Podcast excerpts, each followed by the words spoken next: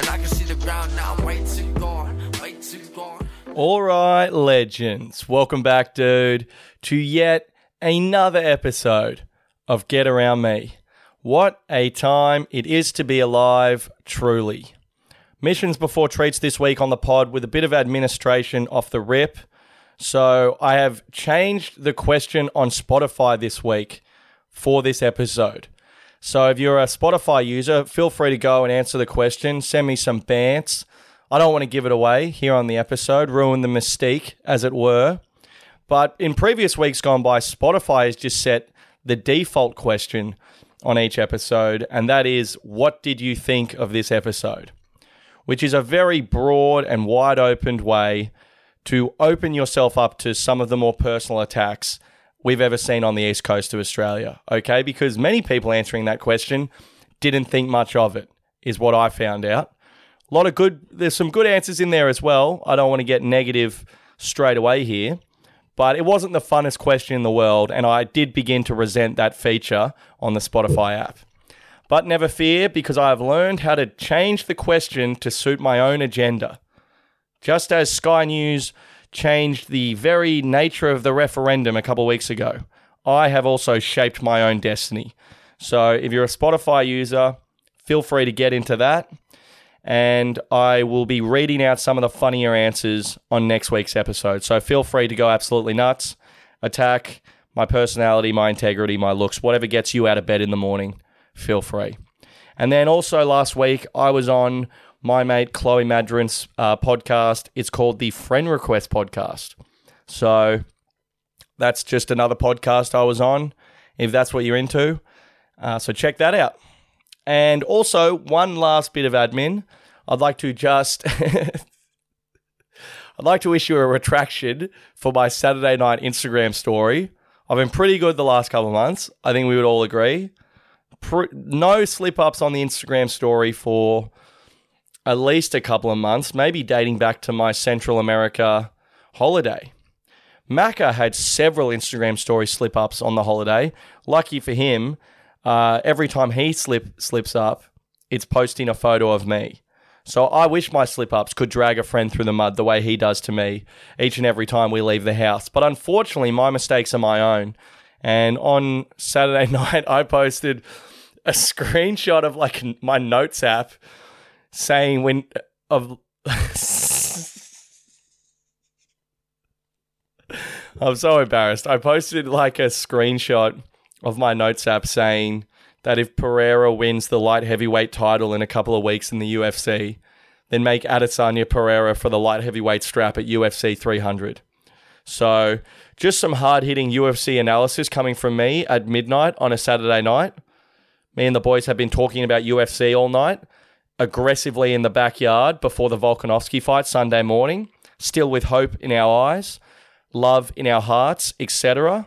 And we will talk about the Volk later, of course. But yeah, I would just like to retract that Instagram story. And I'm going to have to amend my rules for self care on Instagram on the weekends. My previous rule was anytime I've had more than six beers, if I am talking to the camera on Instagram, please message me saying to delete my account forever.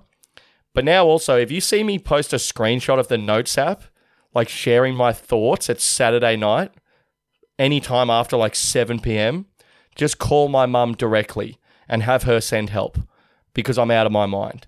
So just wanted to get in front of that before any sort of fallout whatsoever.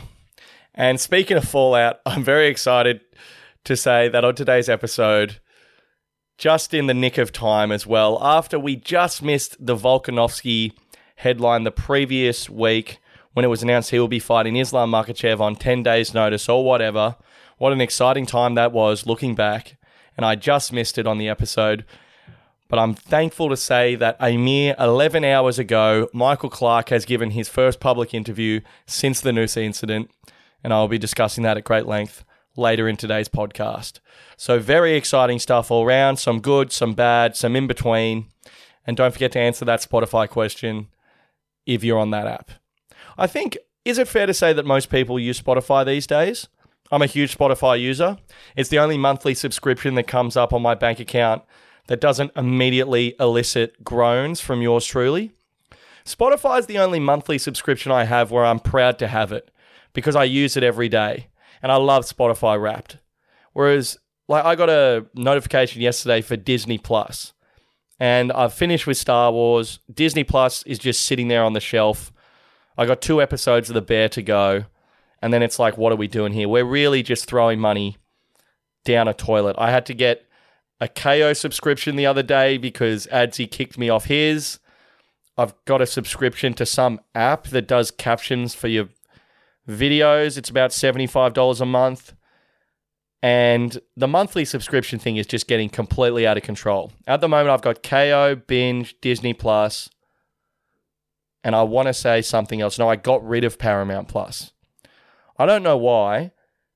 I know I'm not a rich man, but when you present financial opportunities to me in the form of a monthly subscription, I can't help but get involved.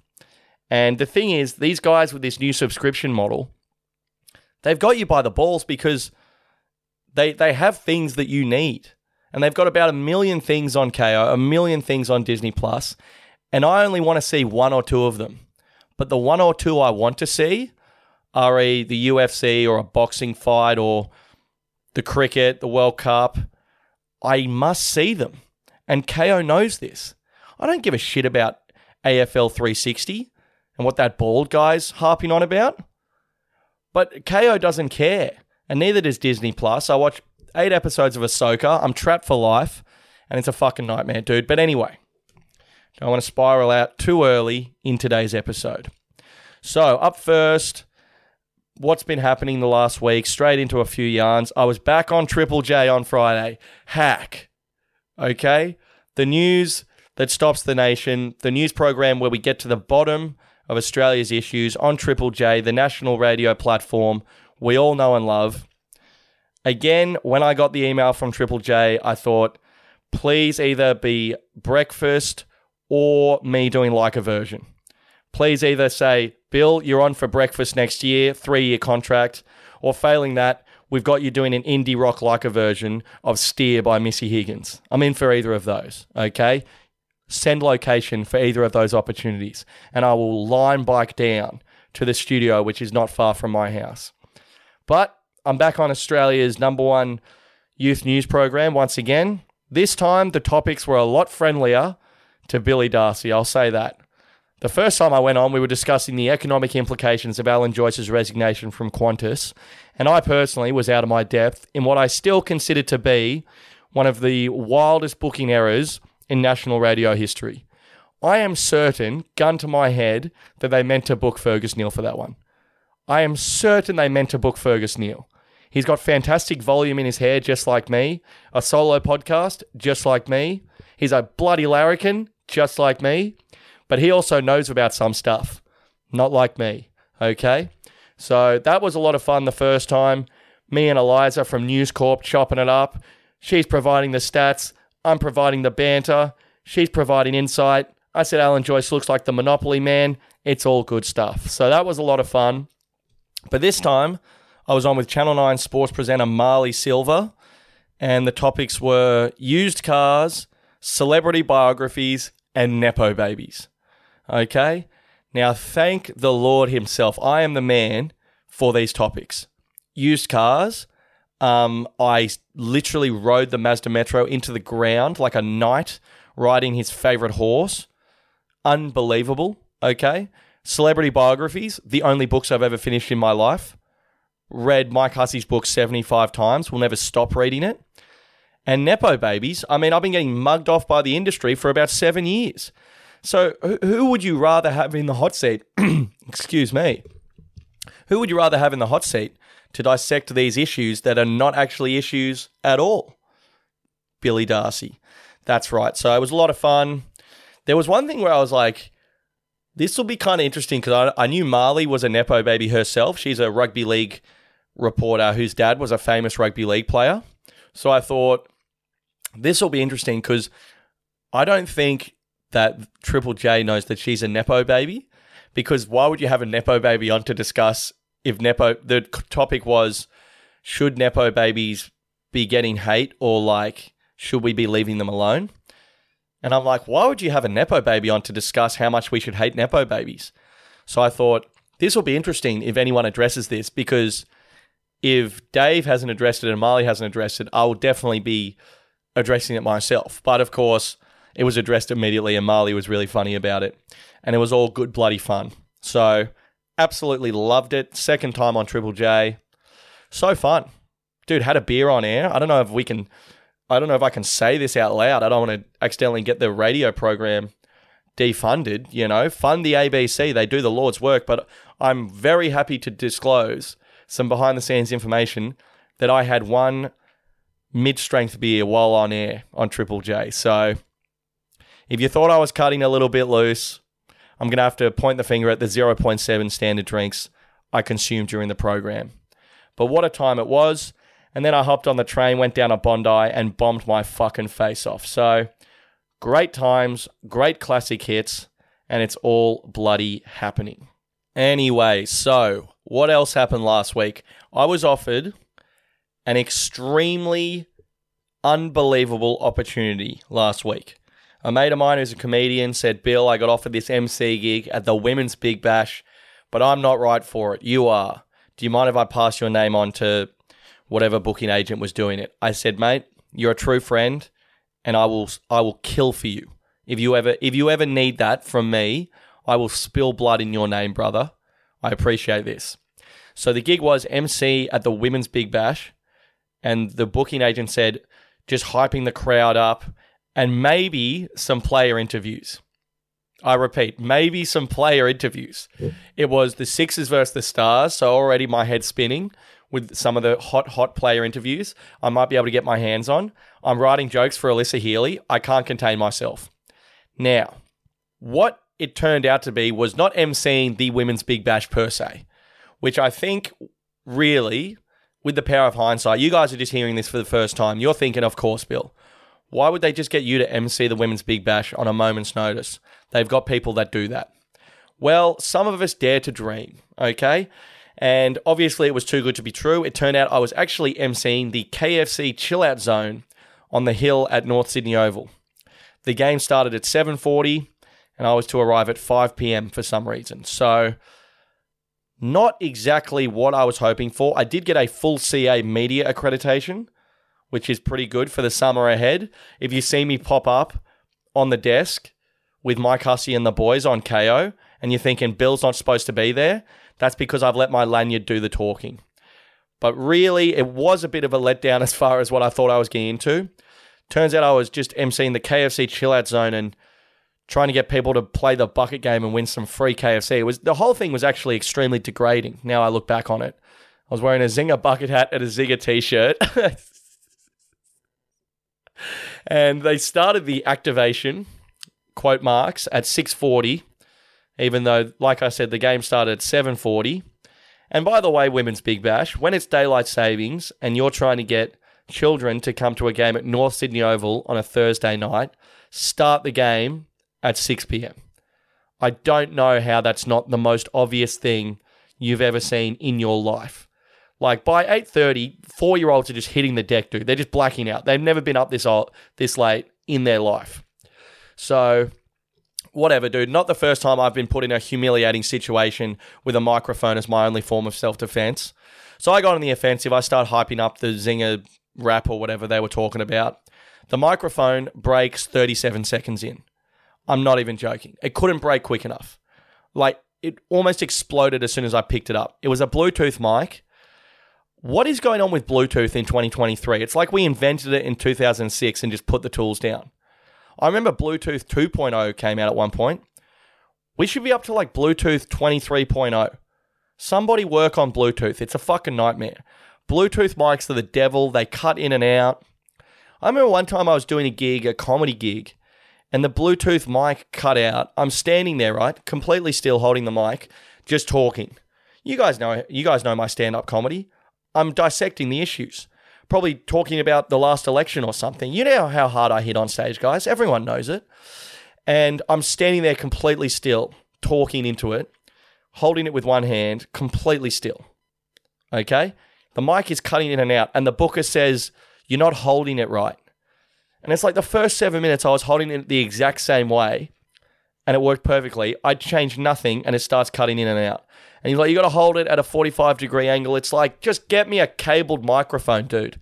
To all gigs ever. I don't care if I'm at a Woolies emceeing the fucking Coles chill out zone or whatever god awful, humiliating situations I put myself in in the future to earn $320 on a Thursday night. Just give me a fucking cable, lads, okay? So the mic cuts out and they're like, do you mind just doing it without the microphone? I go, you know? I mean, yes, I do mind. Oh my God. I think this situation, so I've, you've got sort of a bottom level of what you're willing to do, like what amount of money it will take you to do something humiliating, because you get the weirdest opportunities as a comedian. Like when I dressed up as a gorilla at that pub a few a few months ago to earn three hundred dollars at that Bucks party. Three hundred dollars has been my threshold. I think it's gonna have to go up to five hundred. If you want me to MC your twenty first or freaking, I don't know. Uh, I don't even know what people want me to do, but no one wants me to do stand up comedy in front of a crowd that is there to see stand up comedy. That's all I know.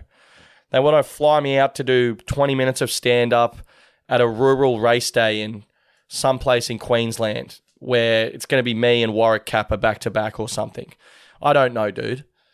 But it's going to have to be minimum 500 going forward because I'm honestly getting PTSD just recounting this story. So now, now I've got no microphone and I'm just yelling at families like coming the the saying was live on the fried side. So I'm like, come on guys, you come and live on the fried side. Come and play the bucket game. You can win some free KFC vouchers.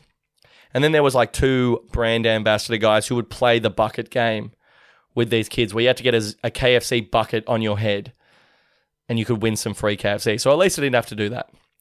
And then so I'm saying live on the fried side. And then uh, the lady who also the staff there was super lovely and stuff.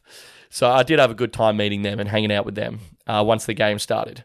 But she was like, Billy, it's look on the fried side, not live on the fried side. So if you can believe it, I'm getting creative notes on live on the fried side. So I'm like, oh, sorry, sorry about that. And then, so I'm saying, look on the fried side, guys. Oh my God. I thought this would be a funny story. Holy shit, this was humiliating. I have absolutely repressed this, and it's only four days old. I've repressed the fuck out of this dude. This is the first time I'm actually really going through this. Then she comes up to me and she goes, Billy, I don't know if look on the fried side is working.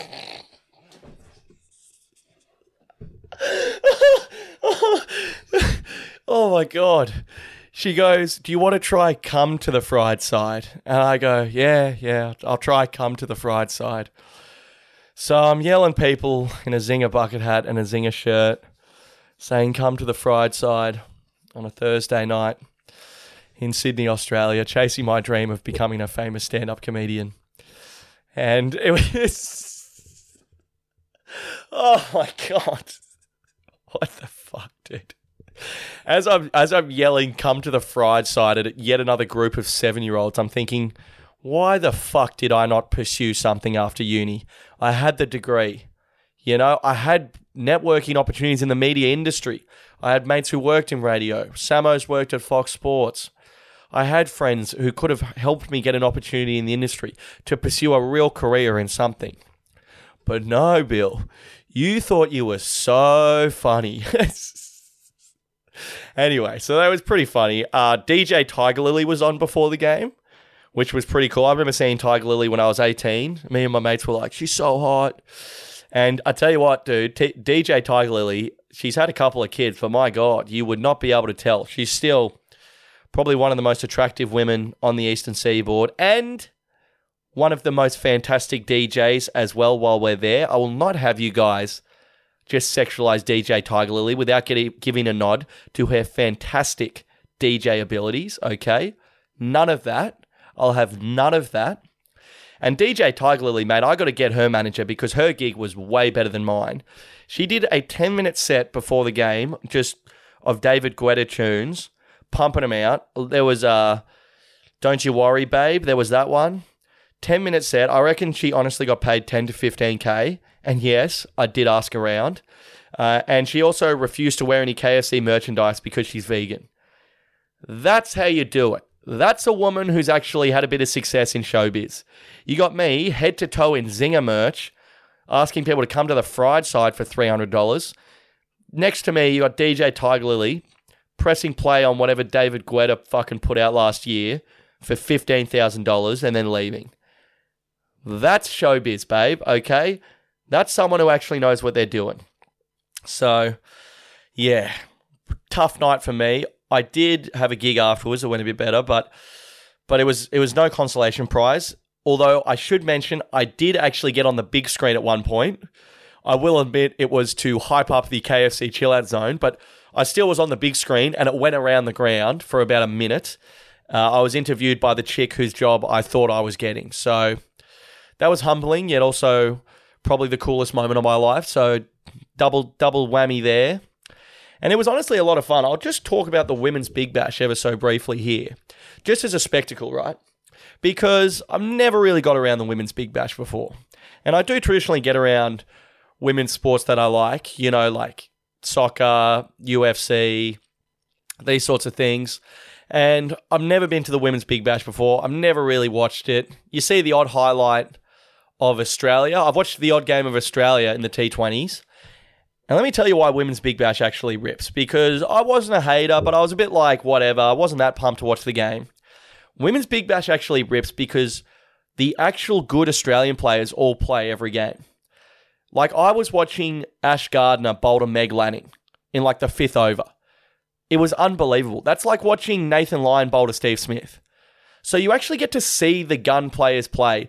And now I understand that CA must fix the men's Big Bash because it was so cool. It was like Alyssa Healy, Meg Lanning, Ash Gardner. Ellyse Perry wasn't even playing. She was supposed to be in the team as well.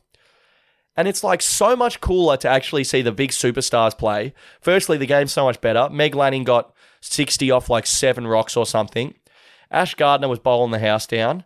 I, I could only stay for the first innings because I had a gig after.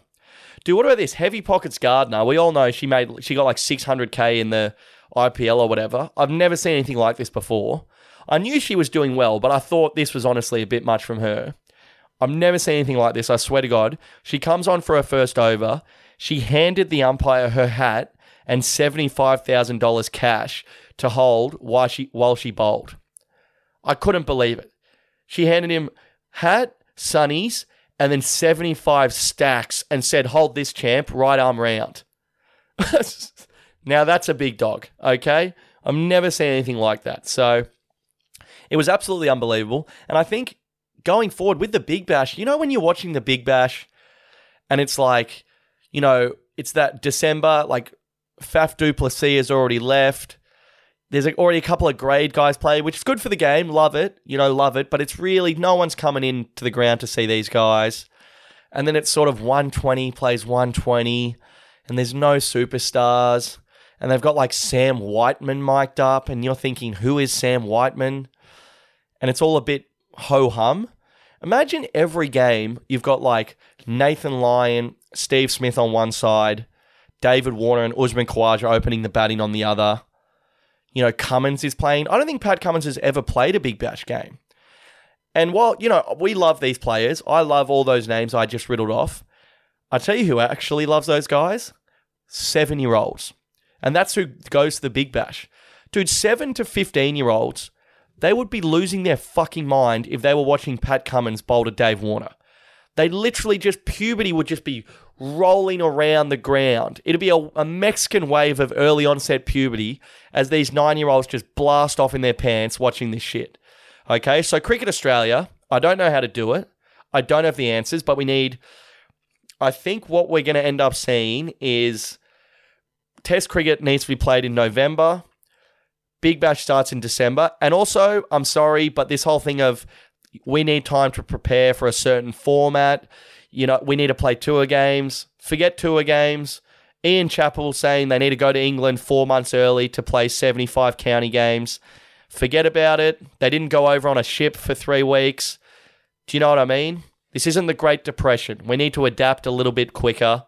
It's just going to be, you're going to be playing Test cricket one day, 2020 is the next, lads. You'll just have to wrap your head around it. I'm sure they can. They're all very talented. I think maybe Test cricket gets played in November, Big Bash gets played in December and January, and the Test players just have to skip out for the week of the Boxing Day Test and the Sydney Test, or something like that. But we ne- and then the and then the Test players play all of January and all the first part of December. And also, if you're not literally walking on the field for the Test side, you're out of here to play Big Bash. And also, once the Test match is over, you're heading off to play Big Bash. I think that's where it's going to be. The Boxing Day Test must stay. As a proud Sydney resident, I got to say, I fear for the future of the Sydney New Year's Test because I don't know. The Sydney New Year's Ashes Test, wow, absolutely face melting stuff.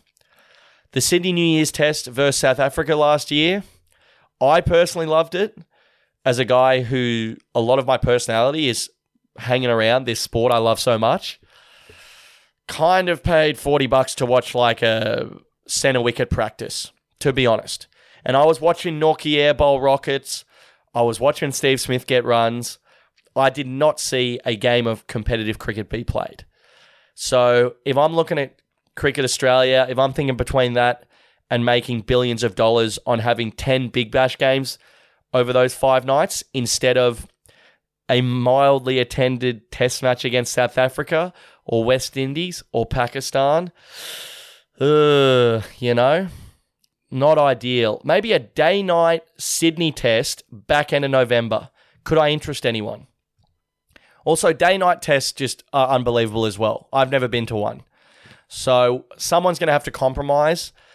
As much as I ride for the Sydney versus Melbourne uh, rivalry, and if a Melbourne comedian talks shit about our scene, I'd throw hands at a moment's notice. If it was a choice between keeping the Boxing Day test and the Sydney test, I would lean towards the Boxing Day test. I'd have to. How could you not? You know? So those are my thoughts on that. Those are my thoughts on that. And oh yeah, so just to sum up, it was a highly degrading uh, Thursday night for yours truly, and yeah, but at the same time, I got to see some fantastic cricket, and I met some cool people as well. So look on the bright side, Bill. Okay, up next, a new story that is of the utmost importance to this podcast and what we stand for. You know, I try to talk about one sort of piece of news a week if I can just so it's not all stories about me being a ratbag on the weekends. And I do often struggle to find stuff that I actually care about. Okay, I could talk about what Kylie Jenner's up to or this sort of stuff, but unless it's a male celebrity I want to bang like Timothy Chalamet or maybe I don't know Margot Robbie's been up to something. I don't know. There's not there's not that much I care about in the celebrity world as far as actual celebrities. I love good Aussie celebrities who we grew up with. And one of my all time heroes has made his first public appearance since the infamous Noosa incident.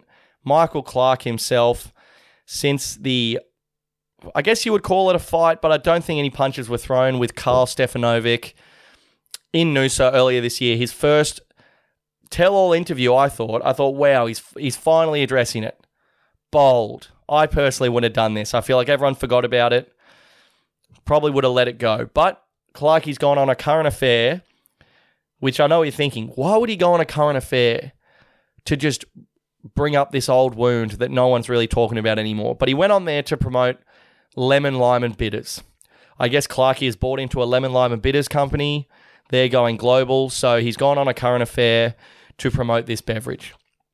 And really, who better to promote the non alcoholic treat of lemon, lime, and bitters than a man whose life was almost destroyed by alcohol this very calendar year. You know, get Clarky on on the ads on telly. Like, have you ever?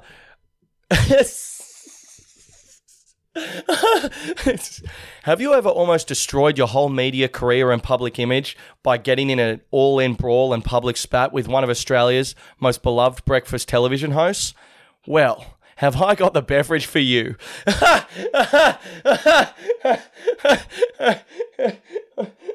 oh my God. Oh my God. Oh my God. I know what you're all thinking. Clarky, why would you do this? Why would you go on a current affair? I guess this Lemon Lime and Bitters company has gone, Clarky, mate, here's 500 stacks. Large, yeah? Well, hey, Clarky, we wanted to get Ashleigh Gardner, but we couldn't afford her. How does 500 large sound to go on a current affair and say Lemon Lime and Bitters is refreshing? While dodging some of the most harrowing questions of your, your public life. My God, why would he go on this program? And he gets stitched up immediately. Firstly, they give him they don't give him the 35 year old friendly woman or the young guy who's like, What's up, pup? How you going, legend? The guy looks about 73. It looks like they called him Bulldog in the 80s. He's got thick white hair, a thick white moustache, and he's a thick white man while we're there. And it doesn't look like he's let anyone fuck with him in about three decades. I can't I can't believe this. I can't, why would Clarky go on this program? Oh my god. Immediately stitched up. The voiceover goes Michael Clarke is coming on our program today to flog Big Paws. They say he's come on here to flog Big Paws lemon lime and bitters if you can believe it. Stitch up off the rip in the voiceover. Can you imagine the vibe in the editing booth when the boys know they're just taking Clarky to town? Oh my God. Can you imagine most of the time you're following around dodgy plumbers, talking to chicks who fake cancer, and you find out that Michael Clarke, six months after getting in a punch on with Karl Stefanovic, is coming on a current affair? No wonder they let the bulldog out of the pen. This is big news at a current affair. You can't let Alison Langdon do this interview. She's too likable. She's too friendly. She'll be seduced by Clarky's fantastic silver hair and his piercing blue eyes. We can't let that happen. Get the bulldog off the leash. Let's go. oh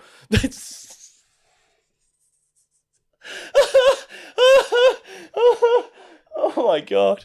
Okay. All right. Okay. Oh, I can't. I can't. I can't deal.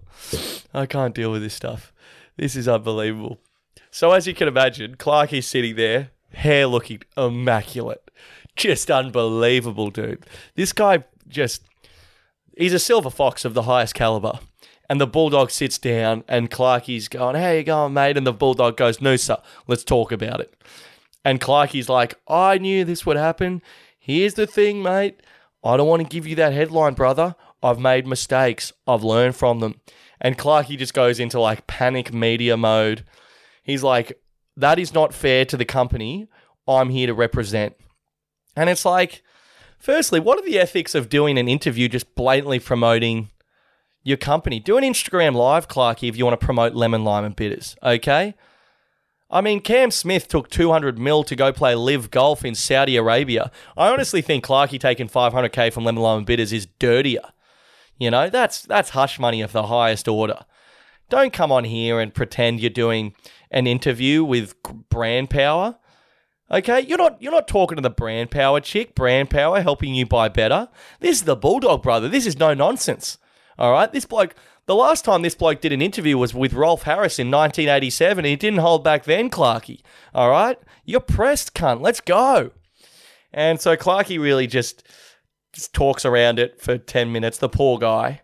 And you know, I can empathise with Clarky that he he went there on the good faith that the people of the current affair, despite their long storied history of stitching up anyone within 10 square kilometres of them, he went in there thinking this is the time they're going to turn it all around. It's me, Clarky, and I'm here to talk about lemon, lime, and bitters. His manager should be sacked immediately. I can't. Who the hell teed this up for him? And poor Clarky goes, I've made mistakes. Uh, I, do you know he said at one point, which was the funniest thing I've ever seen in my life? He said he likes lemon, lime, and bitters because it doesn't discriminate. what does that even mean? Are there other bre- beverages that are only for white people? Like, what are you even talking about at this point? That's so obviously a buzzword that someone came up with in a boardroom. Some autistic media graduate is like, uh, racism, beverages, uh, what what's in the news? Like, I don't know what goes on, dude. I have no idea what goes on out there. Anyway, so Clarkey talks around in circles for about 10 minutes saying he's made mistakes and he gets up every morning and tries his best, just like lemon, lime, and bitters. Like he keeps trying to bring it back to lemon, lime, and bitters, which is just so, so, so funny, dude. I hope it was worth it, Clarky. I hope you got an absolute stack for that, dude. My God. Oh, okay. Okay. I hope that was a fun segment. I kind of blacked out. Dear God, I can't breathe. It's so good. Anyway, let's talk about the UFC and let's talk about the Volk. Let's bring the energy way, way down. Let's get somber. Okay, UFC 294 is in the books. Alexander Volkanovski was defeated by Islam Makhachev via knockout in the first round. It was absolutely harrowing and traumatizing and basically worst case scenario. So let's let's whip into this and I'll try not to break down in tears as we go. So, Saturday night, Adzi and Maka come over. Maka flew in from Fiji from his brother's wedding and we're getting into it. We we plan to go to bed at 10 p.m., wake up at 4:30 for the fights. The main card starts at 5 a.m. Obviously, it was pretty electric stuff in the backyard with some of the banter and we ended up going to bed at like sort of 1.32 so we sort of fucked that whatever we wake up at 4.30 walk down the road to the pub ready to go the, it's this sports bar near me packed to the brim with ufc fans and english rugby union fans so there's about three confirmed routes in the building and everyone's g'd up now i'm just going to talk about volk first and then i'll touch on the other fights sort of in descending order. Volk comes out. As soon as he takes his shirt off, I don't want to be negative, but he yeah, he doesn't look good as far as his rig. Doesn't really look that good. Kind of looked sloppy. But at the same time, so did Merv Hughes in the 90s. So you never want to count anyone out. And also, it's the whole t- 10 days notice thing. And my mate Dorso sent me this. So every time you hear about UFC fighters cutting weight and stuff, it's always in pounds. And if I could be honest, guys, I don't really know what a pound is. I have no idea if I weigh 90 pounds or like 190 or 290. I'm not 100% sure. So every time, you know, this person cuts 30 pounds, this person cuts 20, this person cut 15 pounds in 15 days, I miss my ex girlfriend. I don't really know what any of it means. But my, mate Dorso sent me this that Volkanovski cut 12 kilos in 11 days, which when you think about it like that in kilos, that's insane. If some guy told you he lost 12 kilos in six months, you'd be like, fucking hell, mate. That's unbelievable. 12 kilos in three months, you'd be like, what have you been doing? 12 kilos in one month, you'd be like, you need to go to hospital. Okay, so 12 kilos in 11 days, that's more than a kilo a day. We'll leave that there. So potentially that could shed a light on what happened next. I mean, well, nothing really happened next. I don't think he landed a single strike. I think he was zero of nine attempted. Looked a little hesitant, but you know, he's feeling him out. I was, I, I thought, you know, he's doing that thing where he sort of leans forward with his head, like sort of that Izzy thing. I thought, oh yeah, walk him into something filthy, you know. Islam Makhachev, table for two, brother, right this way. Bam! Okay. And anyway, he stuffed a takedown. It looked all right eats a head kick, immediately wobbled, eats about 45 punch- punches on the ground. Absolutely fucking shattering. Absolutely shattering. Okay? Firstly, he was the last leg on two of my multis. Secondly, I had a couple of standalone bets featuring the Volk. Shattering. Okay? Absolutely shattering. But I don't even know what to say about it. It was over so quickly. I don't even know. I almost just made a joke about like it's like losing your virginity. Like that's how I almost just made a probably the hackest joke in Get Around Me history. That's how rattled I am by this just recounting this. I'm almost more traumatized. Put it this way, I was more traumatized by Volk getting knocked out than hosting the KFC chill out zone on Thursday night. That's the sort of trauma we're talking about here. So yeah, I mean really all you can say about it is it kind of makes sense. If you could just jump in on 12 days' notice and not need a camp and not need to train, then blokes would be out here fighting once a month, making absolute stacks, just taking a swing at anyone, anywhere, anytime. But that's the point. This is fighting at the highest level imaginable. The pound for pound best fighter on the planet in Islam Makhachev. I had Volk 1, Islam 2. I don't go in on this Jon Jones number one thing, but also whatever. If people think that, that's okay as well. So, yeah, it makes a lot of sense. And also, in a way, it's kind of good because if you don't need a camp and stuff, it reiterates that this is a real sport with real stakes. Like I said last week in response to that, uh, I can't remember the guy's name, the the sort of wider, redder man from News Corp who said that UFC isn't a sport. If this isn't a sport, then what the fuck was I watching at 8 a.m. Sunday morning? Like I said last week, this is a sport with the highest stakes and the smallest margin fairer of any sport on the planet. Maybe, I guess, ironically, F1 would be another one where it's like these are second to second decisions with the highest stakes imaginable. So, yeah, it makes sense. And it's just horrible. And it sucked. And then you're just outside a pub at 8 a.m. on Sunday morning with like two hours sleep, had two schooners during the card, sort of delirious, sort of sad, sort of, uh, I don't even know how to feel. And yeah, that was that. And then we go to the press conference, and I did not see this coming he starts sort of alluding to mental health issues, saying he had to take the fight because he's just sort of in a dark place at home. He didn't say that necessarily, but he was saying in the lead up to the whole fight, he's like, oh, I couldn't wait to take this fight. I was doing my head in at home. Which I guess doing your head in is how like Australian blokes say I have depression. not saying he does. I'm not sure how I'm not sure what Volk has, but it clearly it's clear that he's not in a very bright space at the moment for whatever reason. And yeah, it was just really sad. He started crying. I started crying. it's just brutal, dude. Sometimes in life, I think you think you're happy and you're really just busy. I'm not sure if that's what's happened to the Volk, but I think so many times in life, you're just whipping through all these things. There's been times in my life where I've been so busy, like working full time, doing comedy, doing the podcast, like 6 a.m. before work and you think you're really happy because you're just whipping so hard, but you're kind of just going through on like this anxious energy. And then when you take a break, you're like, or maybe I'm not as happy as I thought. I'm not sure if that's what's happening with the Volk. His schedule is absolutely sickening. So maybe that's a possibility. Maybe he does have depression. Maybe he just hasn't been able to take a breath in about four years and he got two months off and spiraled a bit. I have no idea. But I wish him the best either way.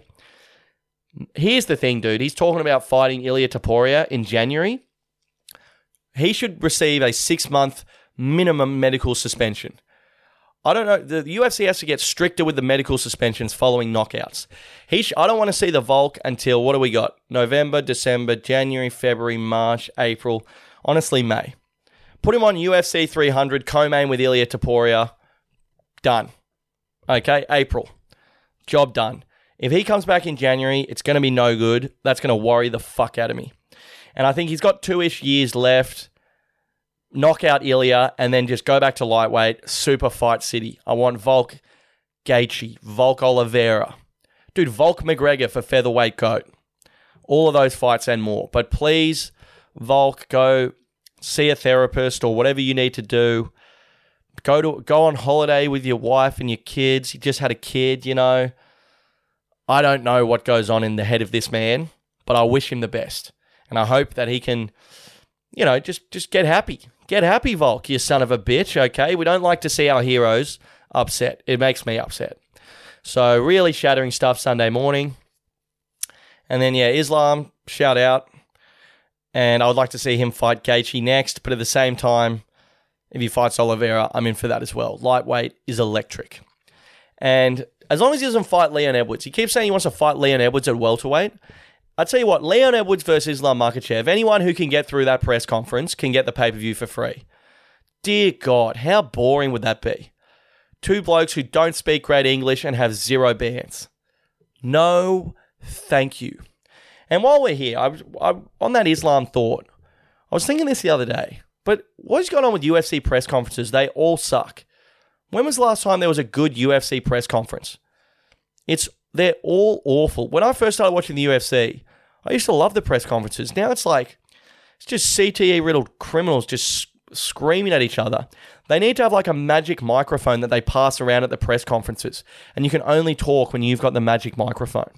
Because it's always just guys screaming over each other, like, you're going to get knocked out. You're going to get knocked out. And the other guy's like, we'll see. We'll see, motherfucker. You're going to get knocked out. No, you're going to get knocked out. Completely unwatchable. This press conference, you know, Volk's never a massive shit talker or whatever. But it's like, my God, does anyone have anything interesting to say whatsoever? Because I'm honestly at the point with the press conferences where it's like, what's the point? What is the point of them? Because they're not promoting the fight. When was the last time a press conference really promoted a fight? I don't know. Okay, anyway, let's put that behind us. This is allegedly a comedy podcast, so don't want to get too sad on air. The rest of the fights were, I mean, sort of whatever. The, the whole card was a bit of a, I don't know how to feel about it. It was a weird card. It was very weird, yeah. But Kamaru Usman fought Hamzat Chimaev. Go Kamaru Usman. I love him. I love Kamaru Usman. When I saw his trainer Trevor Wittman and Justin Gaethje turn up in Abu Dhabi, ah, I lost it. I couldn't believe. I blacked out. I had 500 on the knockout on Sportsbet when I woke up. Wow, I love Kamaru. Uh, good on Kamaru. Like he was supposed to get hammered.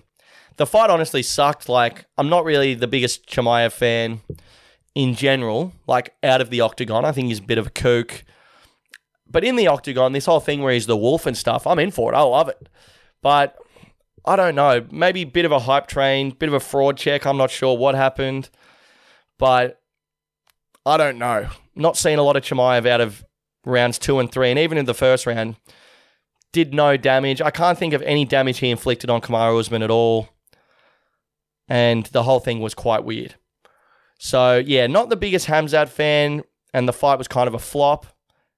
But also, I bet on Hamzat, so no harm, no foul there. Um, and for Usman, I'll, I'll say I don't mind if Usman wants to stay at 185 or if Colby wins, do the trilogy at 170. And I don't care that he's coming off two losses at welterweight. Just make big fights, dude. Anything to keep, Belal Muhammad out of the title fight. And yeah, Hamzat Chimaev, I don't know, the vibe on him rolling in with a literal warlord, like a Chechnyan warlord, who's like got mass murders on his name and he's got this warlord sons in his corner. You can kind of overlook the warlord stuff when he's knocking people out. Uh, it's way easier to overlook war crimes when you're knocking people out in the first round. I'll say that.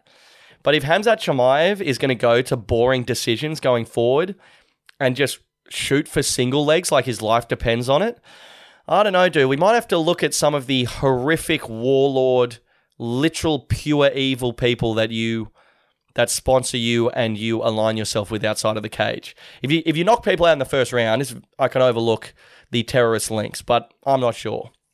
And then the Johnny Walker fight was called off like two minutes in. Should have been a DQ. I was on Johnny Walker, right? Should have been a DQ. Blatant corruption in Abu Dhabi. So should have been a DQ. And yeah. And then my boy, my tip, my my underdog tip of Tim Elliott. Racist Tim Elliott was up two rounds against Muhammad Mokaev, and he got knocked out in the second round and woke back up after being dropped on his head, right? This bloke's wife cheated on him with his best friend, and you can tell by the way he fought in that second round. He got knocked out cold and just woke straight back up, straight back into his work, all right? That's a man who's lost everything and come back from it. He ended up getting subbed in the third round, so that was kind of that was kind of annoying as well. And yeah, looking back at this card, yeah, I don't know, it was a tough one. If Johnny Walker got that DQ, I would have made a fair stack on a multi. But apart from that, it was a tough card. The fights were a bit up and down. There was all sorts of weird stuff. Shara Bullet, Shara Magomedov, uh, or Magomedov, I should say. He opened the card. He's like this crazy guy. He's got like a fake eye. They call him the Pirate. Dude, the UFC is so weird. I could like it's so funny coming from being a traditional team sport fan to being a UFC fan because the UFC is just the Wild West. Like this guy Shara Magomedov, he was at a mall in Dagestan and a guy in front of him kissed his girlfriend on the cheek on an escalator. And that's like a big public affection is a big no no in Russia. N- not all of Russia, but uh, Dagestan specifically. So then Magomedov got in an altercation with him. The guy threw a punch Obviously, Magomedov beat the shit out of him. Then Magomedov waited outside the mall and King hit the bloke from behind and then stomped on his head while he was unconscious. And this guy's like the new superstar of the UFC. Dana White's on there laughing, going, I can't believe this guy's from Dagestan and has no takedown defense. It's unbelievable. It's just craziness, dude. Like the UFC, you can just do whatever you want. Then you go from this to like Fox Sports and they're like, oh, I felt like Jarome Luai's celebration on the weekend was a little bit too arrogant in its tone. So it's like, I mean, what goes on? The UFC is just the craziest place of all time. The UFC is honestly like uncancelable. People are just uncancelable in the UFC. This calendar year, the head of the UFC, Dana White, slapped and stomped his own wife and didn't even, I don't think he even took a week off. You know, he was just back at it. News cycle marches on. The UFC is just the weirdest place. Hamzat rolls in with a literal warlord who was, he's like, uh, he's cleansed villages in Chechnya where they round up all the gay people and kill them. Like, I don't even know, dude. I don't want to be talking about this shit. I'm just saying this is wild. It, the UFC is the wild west with what goes on. So, anyway, we got the project up next and then we're done. Okay, the project up next is the segment where we celebrate Australian talent killing it here and abroad. So, firstly, a couple of things here. Now, I love Australian sport, everyone knows that. A sport I don't really get around netball. Netball Australia and the players are locked in a, a vicious pay dispute. And basically, this is something I've not seen before. The Australian Cricketers Association has provided $200,000 in a fund for the Netball Players Association while they continue to while they continue to negotiate a new pay deal. So we got some cross code help here. And you know, I love the players uh, uniting against the suits upstairs.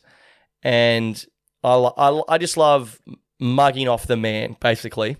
And the players have been off contracts since September 30 with no pay and can't sign new contracts until this is resolved. But the thing with the netball players is most of them are on a base contract of 40k. So it's not like the cricketers where they can just take a few months off and they're all millionaires. These girls are like flat broke.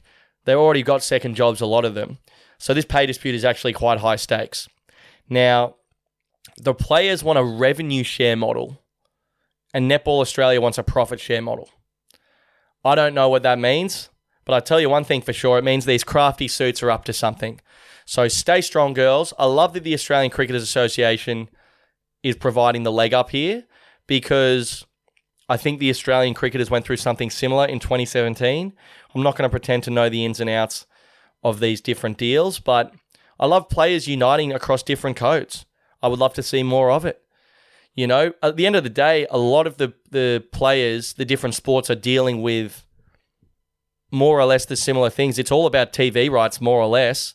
So if something was a good idea in one sport, it's pretty much going to be a good idea in another. I've really just made that up on the fly, so double check that. But yeah, love it when the unions are sticking it to the man. Well done to the ACA for helping out the gals. And uh, and yeah, hope to see that resolved soon. But shout out. Okay. Shout out to a bit of union action there. And I would love to see a stand up comedy union one day. My God. Oh, some of the suits upstairs will be quaking in their boots once we unionize, I'll tell you that. Anyway, up next on the project, women's cricketer Grace Harris. I don't know if anyone saw this reel. A few people sent it to me. This is this is pretty sick. This clip, honestly, this clip goes for sixty seconds. Go look it up after this pod. It's fucking unreal. She goes, they've got her on the stump mic. The bowler's going back to her mark. And Grace Harris is calling out to her teammate saying, I need a new bat. And they're like, what? Why? And she's like, I need a new bat. But they don't really hear her in time. And she goes, ugh. She goes, stuff it. I'll still hit it. Bowler comes in. She cracks this thing. The bat shatters into a million pieces. It's like the Wonder Bat, you know? Been struck by lightning or something. The bat shatters into a million pieces and the ball still goes for six. Is that not the coolest fucking thing you've ever heard of in your bloody life. What a mug off to the bowler. I can't imagine what I would do to this bowler if I had pulled this off. I would run into the sheds, steal this bloke's car, and start doing doughies on the pitch. Just like smoking weed out, out the driver's door, going, woo, cancel the game. It's not going to get better than that, you know? Oh my God. That is the sickest thing I've ever seen in my life. To have your bat shatter and the ball still go for six. It's like, babe, can you imagine if I had a real bat? I'd be following the bowler back to their mark, going, "You are pants, mate, absolutely pants." So go check out that clip. Shout out to Grace Harris. Shout out to the WBBL. Uh, my eyes have been opened to uh, the fact that they actually have all the gun players playing. I think Phoebe Litchfield got she got like sixty off about seven balls on the weekend. So I'll definitely be keeping an eye on the WBBL over the coming months. And also, uh, look, I can't talk about Ange Postecoglou every week, but I'm just going to quickly mention him. Ange Postecoglou, Spurs are top of the league, back to back Manager of the Month awards. I mean, you can't wrap your head around what this man continues to do. I'm just going to quickly say that there because literally every week people are messaging me saying Ange for the project. It's unbelievable. And we continue to be gobsmacked at what that fantastic, charismatic man continues to get done. So, what about this? Ange Postecoglou wins the league. Where does that rank in Australian sporting achievements of all time? It's got to be top five, really. Something to think about there. Anyway, that is the podcast for this week. Hope you liked it. I'll answer that Spotify question if you got the time. And me and Rohan O'Neill are up next, just talking about the Bra Boys a shitload. It's pretty fun stuff. So catch you next time. Thanks for listening. Ground now. Way too gone, way too gone. All right, legends. Welcome back, dude, to yet another second half of Get Around Me. What a time it is to be alive, etc. Here with our darling boy, Rohan O'Neill. What's doing? King of the tradies returns, mate. King of the tradies. King of site today. Just sing going around, just bantering the whole side off. Yeah, mate, I can tell you're in a good mood because you said you were zingoing and zangoing with the lads on site. Where I, I, I've never heard anyone say zingo before, mate. Take me through that. Mate, I've just I'm just dialed in today. I'm just zenning myself. I know I drove home, didn't even get a pie on the way home. Wow. Wow. Pretty good. Bottle I also filled up my car with petrol. Treat for the car, didn't get a treat for me. Got a sparkling water. Wow, because usually you're very much a one for me, one for you with the treats. I'm a I'm a one for the car, three for me sort of guy. and this the servo's set up that way, really. It is set up, but when you've when you've already spent seventy dollars, you may as well spend nine extra dollars. You get a pie, you get a Kit Kat, you get a dollar coffee. And the servo deals are outrageous. It's like you could get a pie and a coffee for eight dollars, or you could get a pie, a coffee, and a Kit Kat for seven. Yeah. It's dark arts, dude. Also, if I can tell that if I've had a bad day or if I'm a little bit, a little bit morose, maybe a bit sooky, I I can be quite sooky on site. Sooky on site, Arneal means fucking pretty spicy chips on the way home. Really? I'll just destroy a kettle spicy chips. Oh, wow. And I'll shove it into my like center compartment. yeah. So I didn't do any of that today. Mate, honestly, well, okay, there's a few different ways we could go here. Off the rip, some of the feedback we received regarding you not having a fuel cap.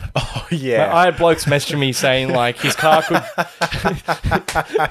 his car could blow up at any moment. Like the apparently it needs the pressure to like yeah, keep things going. that's what the fucking lame stream media will tell you. the mainstream media. the Mockingbird media. I have no time for the. But honestly, I will buy one. I was going to buy one this weekend. It did get to me. Especially summer. I think even the slightest spark could be the end of you. Yeah, I need to get one. But also, they're like twenty dollars, and it was coming into a weekend, and I was like, mate, you spend the money on the fuel cap after the weekend.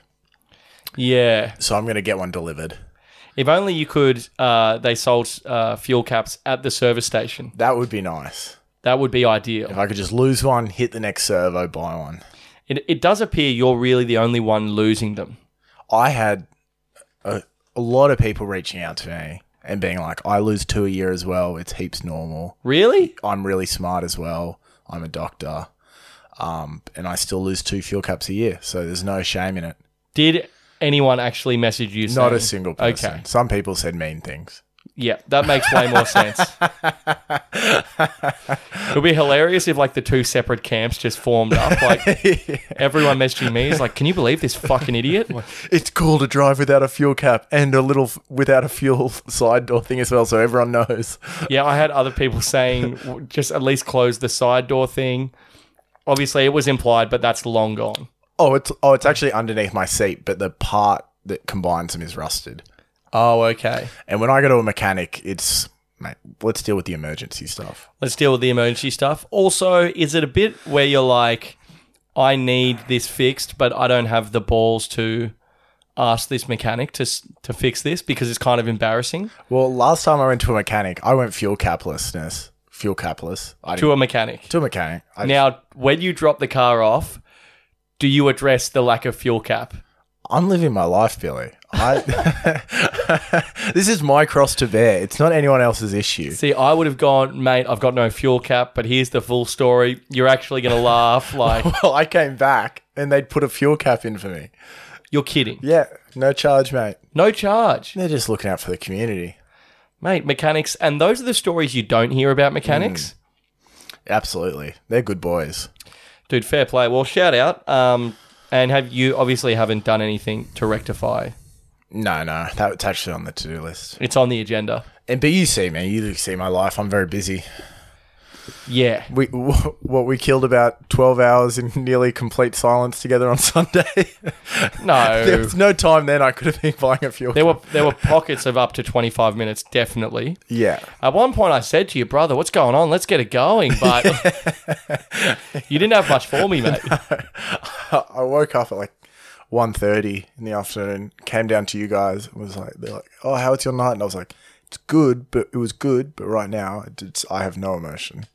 Just yeah. an empty, dehydrated man." And we never really know if you're home or not. Like we thought you were home uh, all day, but I, I wasn't sure. And there was rumors going around that you came home at 10 p.m. the night before. Oh, really? Yeah, we thought you were home like all night and you were sleeping heavy. Oh, really? Yeah. So it was a bit of a chamoz on Sunday. Obviously, the U like UFC Sunday morning, so I like was on three hours sleep, and then now I'm just standing outside. now I'm just standing outside a pub in Surry Hills at 8:30 a.m. I've had two schooners for breakfast with no food, and I've just watched one of my heroes fall. And I'm like, I guess I'll just go home and sleep for like four hours. Oh, a proud New South Wales man going down in Abu Dhabi. It's a very sad sight, You should never see it. mate. The whole state wept. Re- they really did. And then you came down at like 2 p.m. or something. you were in all sorts. And then we were sort of having beers, blazing a bit. Marky's continuing to push his date back hour by hour. He's like taking a gummy. He's like, I'll probably still see her. I'm like, ah.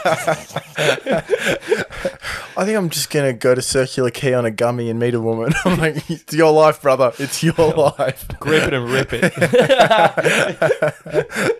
Uh, but dude, uh, yeah, we and there were pockets of elongated silence, Yeah, but we fought we fought through those. Yeah, We had some nice pockets of conversation. we did. I felt like, to be honest, mate, there were pockets where I tried to get something going, and you just sort of honestly turned your back on me. like, I'm actually reflecting on how much of a cool guy I am right now, Billy. There's no time for conversation. Yeah, yeah. Rohan O'Neill post having success with women on a beautiful Sunday, sunny arvo, just silent in a way where it's like, like words are needless. Like, like, he was silent in a way that said nothing needs to be said. Basking in glory, mate. Just standing over the Weber with the, the smuggest grin, the smuggest There was nothing smug about me on Sunday. Mate, you were smug. I was a little bit smug. You were a little bit smug, and that's okay. The world had been edging me, Big time. and that was over. Yeah, see, I had had the work. It was like How I Met Your Mother when Ted finally gets with Robin and he comes home at 10 a.m. and he's so excited. He finally got the love of his life. And then Marshall sitting on the stairs with the engagement ring. Lily left him. Oh, true. That was you. You were Ted and Yeah, I was yeah. Marshall. yeah. And imagine those guys having a beer that afternoon. Of course, it was icy. oh, you met a beautiful woman. Well, some of us, some of us put our whole night aside for this one thing that turned out to be a fucking disaster. to be fair to me, though, I did roll over in the morning and just see regret in a woman's eyes as I went, "Oh, Volklos, fuck." She's like, "What happened?" I'm like, "Don't fucking worry. Nothing can fix this. You're not from New South Wales. You don't get it. Yeah. You don't understand Wollongong culture at all. You don't like husky." You don't like husky, but dude, Sunday was great. So this this happened on Sunday, and I honestly was like kind of stressed about this when it happened. I had to openly admit to you and Marky I had never seen the Bra Boys doco. Oh yeah. Dude, Marky's head whipped round. I thought this is the end of me. And also Tompo, a big man in our friend group that'll throw in bra boys at any occasion. Yeah, and I was keen to see it, mm. and see it. We did. We knocked over the Bra Boys, mate. What an experience! Well, what a beautiful film. It's a beautiful film. Russell Coight. Uh, Russell, I was going to say Russell Coight. I watched the Russell Russell Coight today. Uh, oh, he's on those ads at the moment. That's what it is. I listened to him on Triple M today. Really, Mate, he's having a bonanza. he's all over the gaff. But Russell Crowe narrating, and also he really pensively as well. Like really, Oh yeah, you feel it. yeah, like crime in the streets type yeah, stuff. yeah. Sydney is surrounded by beaches and coves. It's very that. Yeah. Fucking oath. Let's go. So I didn't realize the Bra Boys because you know I'm a casual surf fan. I, I'm in and out of the surf world. I, I I know like who's top five in the WSL, but I don't know what the streets are talking about. You're a Mick Fanning head. I'm a Mick Fanning. You're a. Joel Parkinson. Yeah, Rip curl on the Taj fucking ball. Burrow, Parko, Mick Fanning. Taj Burrow's big anti-vax now. He hates the vax. oh really? Mate, Western Australia hates the vax. Yeah. Honestly, by the way, if any of my heroes or anyone I've ever met is anti-vax or whatever, I'm not even going to pretend to care for half a I don't second give anymore. a fuck at all. I- I- Koby Abberton, big time anti-vax. Well, I could totally see Oh, that. big time. So the Aberton brothers, the original Bra Boys, I understood that there was like a gang related like thing with the Bra Boys in mm. Maroubra. I didn't realize they were also like world class big wave surfers. Yeah, they're sick.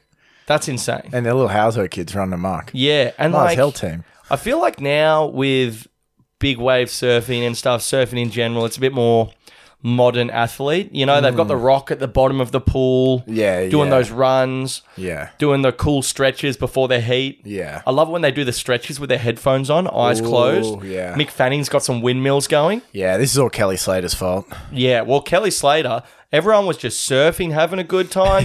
hey, man, whoever gets the best wave wins. Let's And- all bend her into the competition, but Kelly had to be a fucking Yeah, now Kelly's turning up going, I'm going to win no matter what, because that's what winners do. Talking shit in the fucking lineup and this sort of stuff. But I, and this is what I was going to say about the Abberton boys, the Bra boys. Mate, like, they'd be interviewing in one segment. and then the next segment, like, or the next scene, is them just pulling into something like ungodly, like Yeah. just some slab in Western Australia where you're like, how do these guys even live? And I, I swear to God, they're not in shape at all. they look like they just eat meat pies for every meal, and you're like, oh my God, these guys must be like past it. This must be a mm. later interview. Next thing, the jet ski's whipping them into that Cyclops shit or whatever. And I'm like, what the? It was like proper 1980s cricket stuff. Yeah, two hours off the coast, just some boys that were doing mad pingers at the time. Like they, Koby's been to rehab big time. I could see it. Oh, they were getting so fucked up. What what time period is the Bra Boys doco? Mid 2000s? Mid to late, I think. Mid to late. Pingers were big back then. Big time. So, mate, I'll ask you this because I honestly, and it should be noted that you did not make it to the end of the doco, No, I had You went to sleep? Yeah. But I watched the whole thing. When I don't understand like how they're making money in these situations. So, like, they're fighting this court case, which we'll get to. When they jet off to fucking Chopu or whatever, jet skis, four of them. They were that Jesse kid they're paying for to go. Yeah, yeah. Where's the money coming from? Where do they are they making their money on the tour? No, um, um, well they they're sponsored, and when you're sponsored, um, you get a certain amount of money for travel. So like, there are guys that are sponsored during year twelve. Say, like I know, um, a friend of mine, his mate was sponsored during all of year twelve, and um, he didn't travel during that time. And then the next year, he had a spare fifty thousand dollars to spend on travel. You're kidding. So yeah, so that you can just jet set. And the ones that have less have to just book flights in advance and hope the swell's good.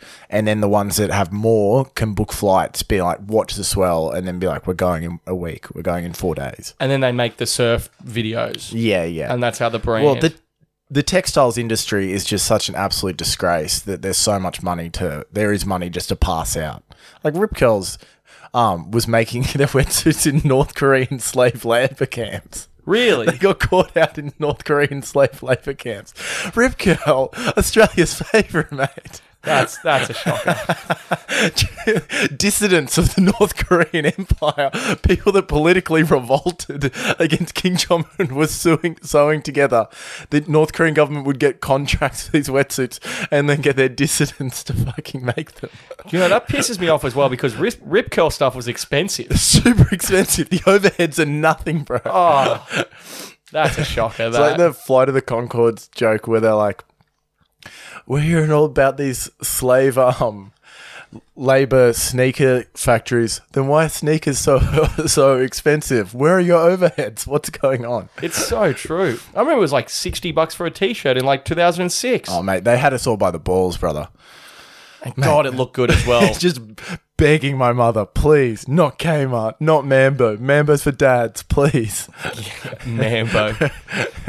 No more, no more piping hot.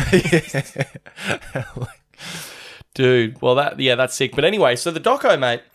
Basically, the doco kind of left me with like kind of a weird taste in my mouth as far as like what the point of it was. Isn't that Australian culture as a whole, mate? It's not pretty, brother.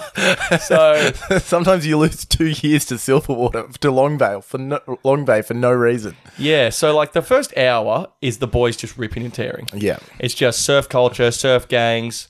Everything's good until it's not, and if something's not good, we'll make it good with our fists. yeah, And I was loving it. yeah. Then out of nowhere, uh, what like this real nefarious character comes into it. What's his name again? Tony Hines. I want I to say. I think that might be it. Yeah, and he uh, had gorgeous.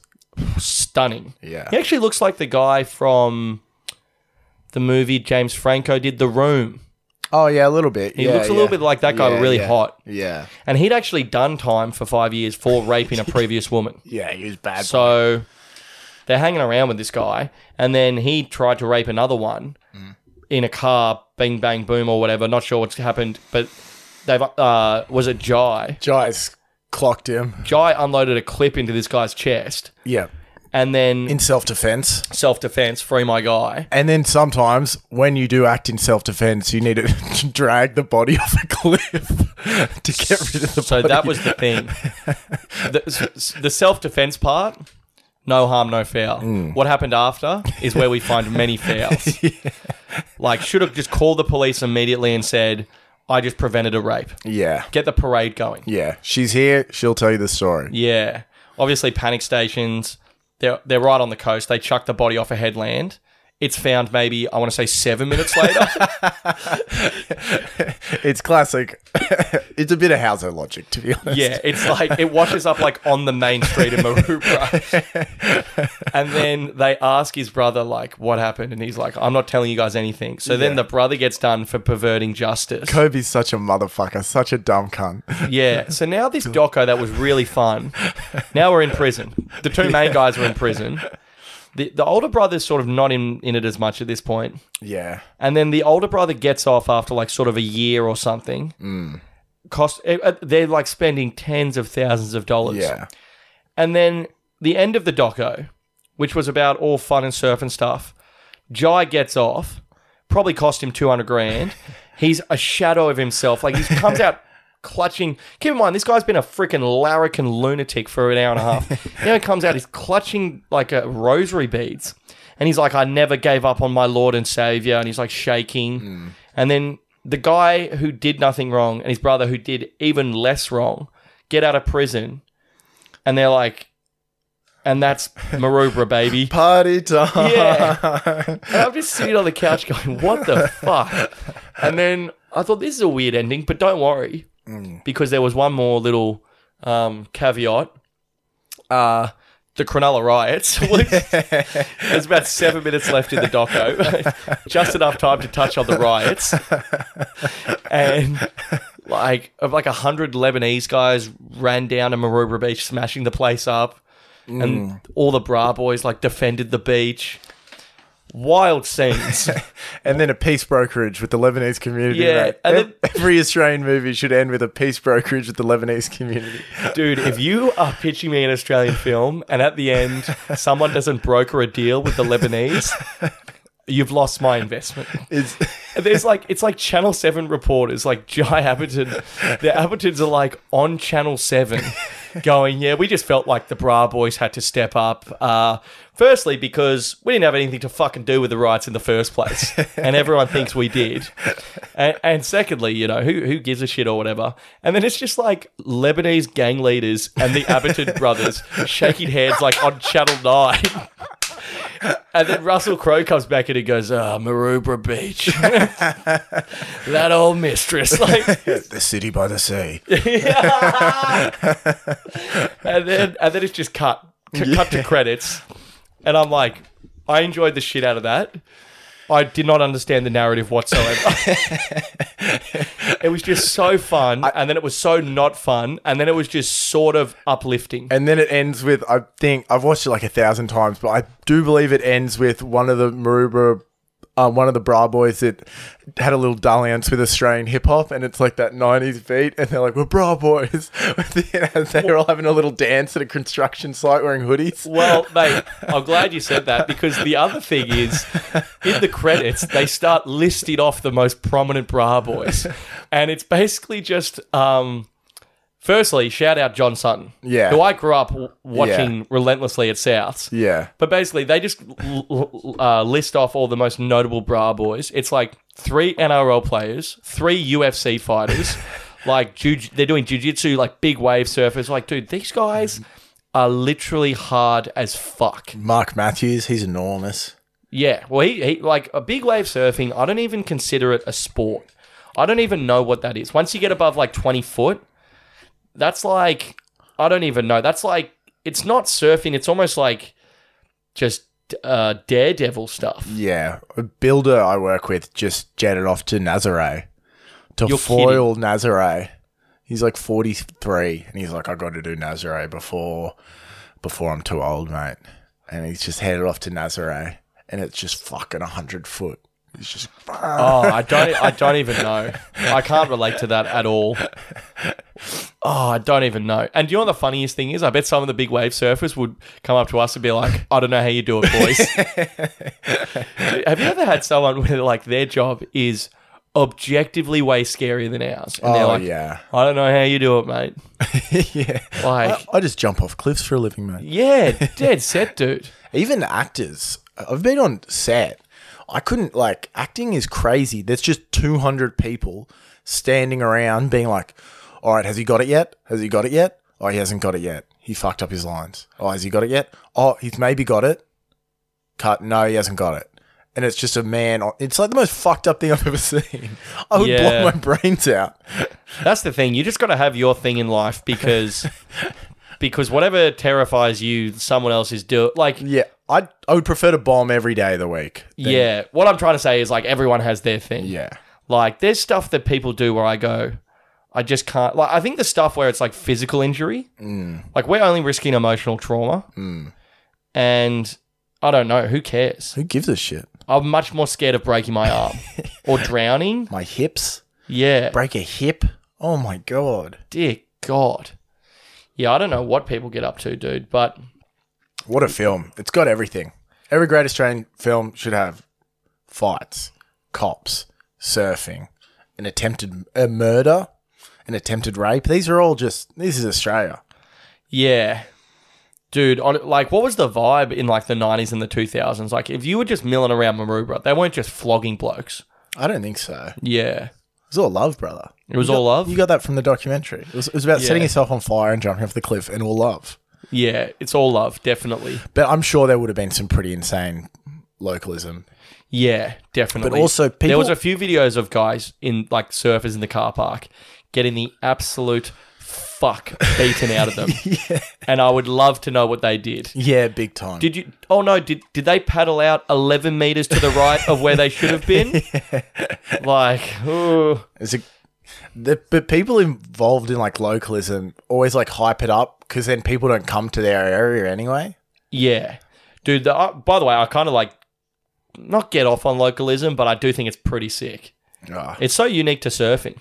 Yeah, it's a bit. I've never really had it pulled on me, to be honest. But anyone that's like super into it, I'm like, that's fucking so embarrassing. I don't mind kicking like firstly I'm like don't surf. But I reckon localism like kicking blokes out of the thing, threatening them mm. hardcore and maybe like pushing them. But like on the Bra Boys video, mate, oh, there was a couple lads who got it real bad. But um, dude, when I was in Mexico in Puerto Escondido, the localism there was crazy. Yeah, they're cunts there, actually. That's the worst I've ever had it in the world. Really, yeah. Hawaii, they're chill as, bro. Really? There's heaps of waves. I've I surfed Hawaii for two weeks.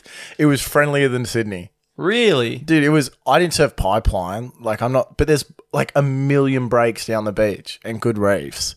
I was like one down from pipeline. People were being like, "Yeah, go." And he was like, Really? what the fuck? You chatting? He's like, "Yeah, I'm a primary school teacher." You're like having like sincere chats with. You go surf Manly. It's a bunch of like bald dudes on five eight staring out to the sea angrily.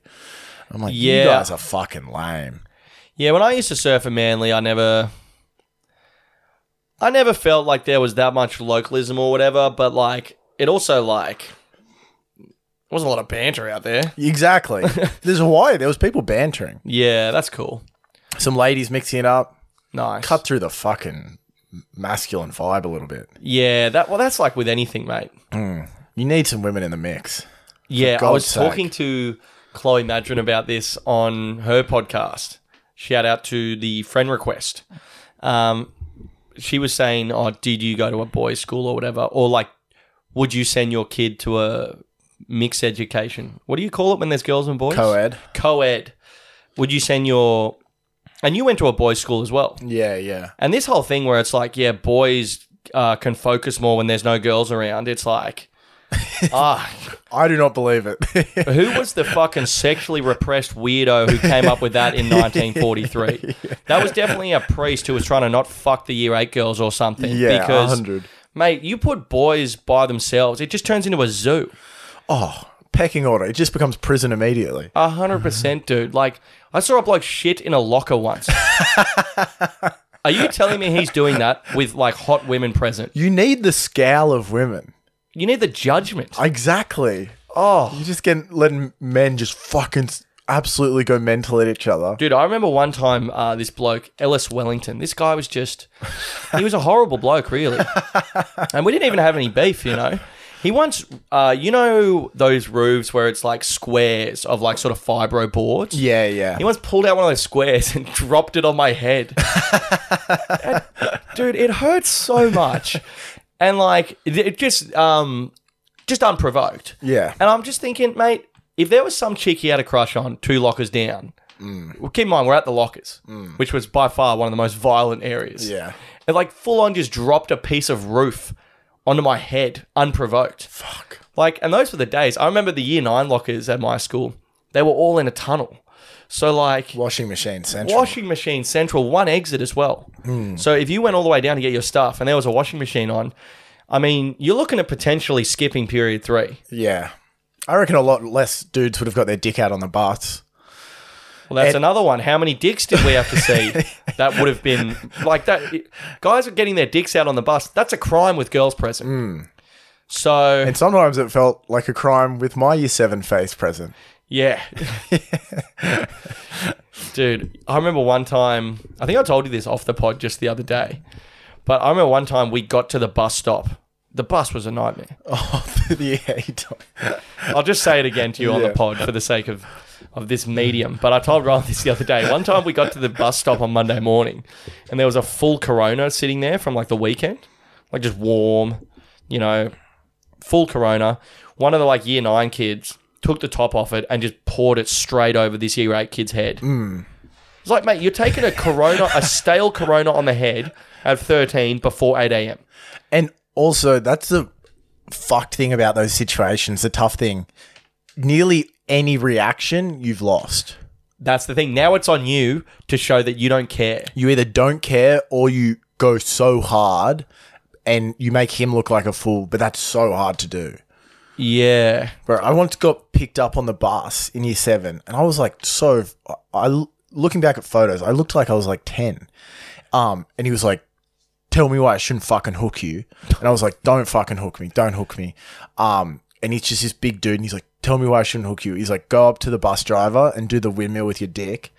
Um, otherwise I'm going to hook you. And I'm like, I'm not doing that. I know in my smart little brain that that's a bad thing to do. I should not. You'll mock me even more. And then he just drops me because he was holding me up and goes, he dropped nuts. And everyone in the backseat of the bus goes, drop nuts, drop nuts. And at the time, I was like, what did you expect me to feel? Anything but drop nuts. Obviously, that's scary. Dude, it's fucking Squid Games out there, brother. At least when like a robber robs you on the street, puts a knife to your throat. Afterwards, he's not like, "What a fucking pussy, you were scared." It's like, "Yeah, I was fucking scared, bro." Yeah, Jesus. So I do think, yeah, co-ed schools. It, I, uh, look, I didn't go to a co-ed school. I went to a co-ed primary school. I'm just saying that. I, I mean, call in. Yeah. call in. But I can't imagine how a co-ed school could be more aggressive than an all-boys school. I think my mum was so fucking off me going to a not co-ed school. She was like, "All of your dad's friends that went to single-sex schools, they were weird. They were weird to women. They were." They were just fucking odd. And I was like, yeah, fair enough. I don't know, dude. It, I think it is a bit weird, but It's um, for sure weird. They shouldn't even exist. well, I think it's it's it's fr- it's like a Catholic thing. Well, ours, like, I went to a public school. It shouldn't have been, but they just split it in the 60s because it was like, there was too many people. Oh, okay. Is that did that get split into Ballymacella? Yeah. Okay. Yeah, I don't know. No, no, no. No bueno. No bueno. Anyway, mate, it's probably probably enough podcasting Yeah. for today. We got a gig. We do. We're on the same show tonight, Nice. and it's a good one. Apparently. Shout out. Shout out. All right, latest dogs. You.